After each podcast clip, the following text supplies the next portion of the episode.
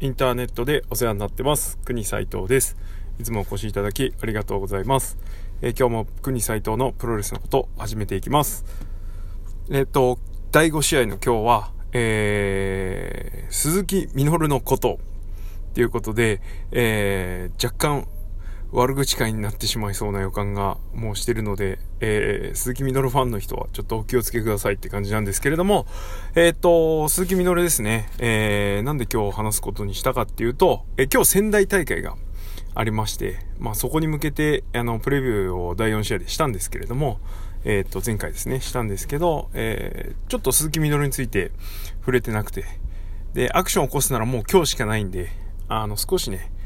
えー、彼のことについても触れておこうかなと思いまして、えー、ポッドキャストをやります。はい。で、えっ、ー、と、鈴木みのるについてなんですけれども、基本的にはあの、この前も話した2012年の10月の両国大会で、あのいい試合をして、鈴木みのるすげえレスラーだな。あの、新日本戻ってきて普通のプロレスやってるけれども、あいい試合を見せてくれるレスラーなんだなと思ったのが、俺の中での鈴木みのるの頂点ですね。そっからは、あの、ちょっと落ちてく一方というか、まあ、キングオブプロレスリングってゲームだとね、あの、鈴木みのるめちゃめちゃ強かったんで、すんげえ使えるレスラーだったんで、あの、重用してましたけど、プロレスラー、一プロレスラーとしては、ちょっとあの、あんまりこう、その後、2012年10月の両国を上回る感動は、もたらしてくれなかったかなという感じでした。えっと、岡田と初対戦したドンタクだったかな？時とか、あと、去年の G1 の開幕戦、棚橋でやった時とか、えー、その辺はね、あの、ちょっとそれまでの流れと違う感じでいいものを見せてくれたり、えー、したんで、ちょっと評価も上がったりしたんですけど、えー、その後は、内藤戦とかね。まあ、あと G1 も後半戦なかなかしんどかったですし、去年は。えー、特にあの、J ホワイトと試合をして、何も、ほんと何も残さないでね、スッと終わるっていうね。まあ、そんだけレベルが違うんだよっていうことを見せたかったのかもしれないんですけれども、にしても何もなさすぎだろっていうぐらい何もない試合だったんで、まあ、その辺でね、ちょっと残念だったなと、えー、思ってます。で、えー、今年の、あの G1 参戦なし。正直ね、G1 参戦メンバーには予想してたんですけど、えー、まさか出ないとは思ってなかったですね。はい。うん、これは正直意外でした。うん、ただ、うん、出ないってなったところで、あまあ、しょ、そう、しょうがねえなと、うん、いうぐらいの感想しか正直なくて、なんで出さないんだ？なんでこの選手を出さないんだって憤るほどの、ちょっとものはなかったです。はい。あの、去年の戦いぶり、えー、G1 もそうですし、去年1年の戦いぶりもそうなんですけど、やっぱりシングルプレイヤーとして今の新日本プロレスで他の選手たちが見せてるような試合と比較すると、ちょっとやっぱり1枚落ちてしまう。攻めに回ってる時は、すごくいい攻めをするんですけど、うーん、関節がちょっとね、冗長だったり、あとは自分が受ける側に回った時に、やっぱりね、あの、複雑になってる受け身というか、を綺麗に取んない。で、言うにこと書いて、あの、強いから受け身の練習しないとかね。まあまあ、あの、キャラ的な部分に寄せた発言なんだと思うんですけど、いや、お前はむしろしろよって思っちゃうような受け身の取りっぷりだったんで、はい。そういうところがちょっとね、やっぱりしょうがないのかなと思う部分はあります。で、出せよ。こうしたら、こう、出さない理由というか、出す理由がちょっと思い浮かばない、正直。っていうところなので、えー、そうですね、モクスリーとの試合がちょっと見たかったかなぐらい。で、別に G1 じゃなくてもいいかなっていう風になるので、うん、本当に、ちょっと今年の G1 は、あの、うん、ぶっちゃけいなくても良かった。いなくて良かった。っていう感じですね。ただ、それなりに、あの、見せるものがあるレスラーでもあるので、まだまだ登場人物としては、あの、生きてくるんだとは思うんですけれども、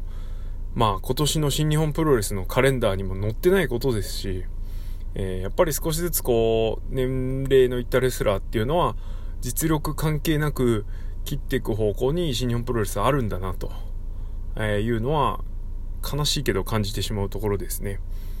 はい。で、なんか、あの、今日の仙台最終戦に関しては、まあ、とにかく G1 出てないことに怒ってるじゃないですか、鈴木みのるがね。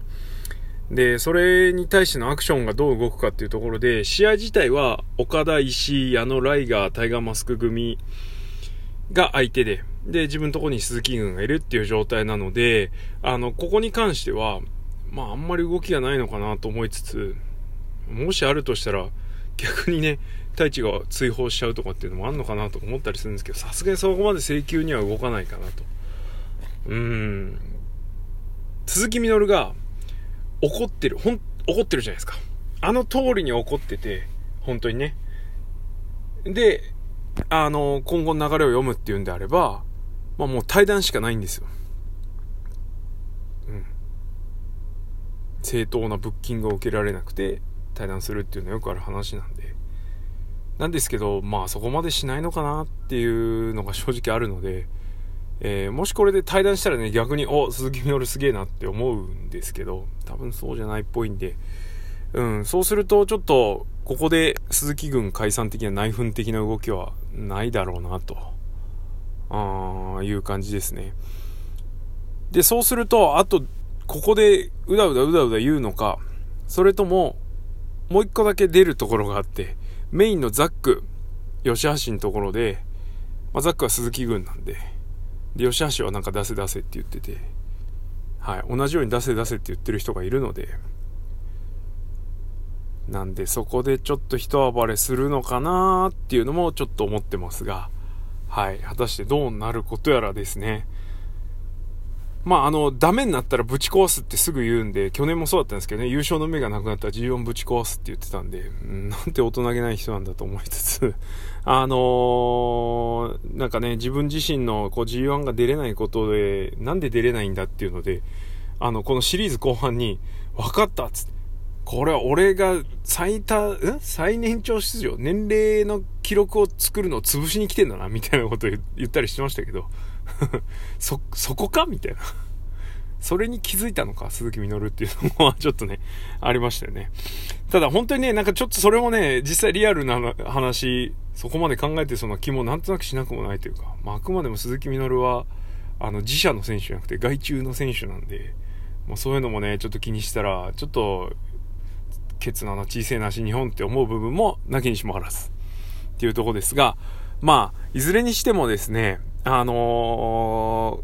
ー、今日何かしないと次も G1 になっちゃうんで、はい、何か動きがあれば少しは面白くなるかなと。ね、あのー、言ってる通りのことで、えー、言ってる通りの行動を鈴木みのるがしたんだとしたら、はい、今日は、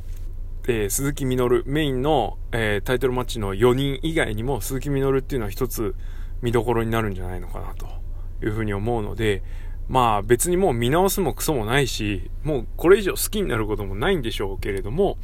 えー、言ってることは実行に移してほしいというか、ね、最後に、最後じゃない、最後じゃない、えー、ちょっとね、あの、見直させてほしいなと思う期待もわずかにはあります。はい。ということで、えー、今日はですね、鈴木みのるが何か起こしそうな匂いがしたので、一応、ポッドキャスト収録してみました。はい。まあ、仙台大会に見どころ一つプラスってことで、えー、これにて、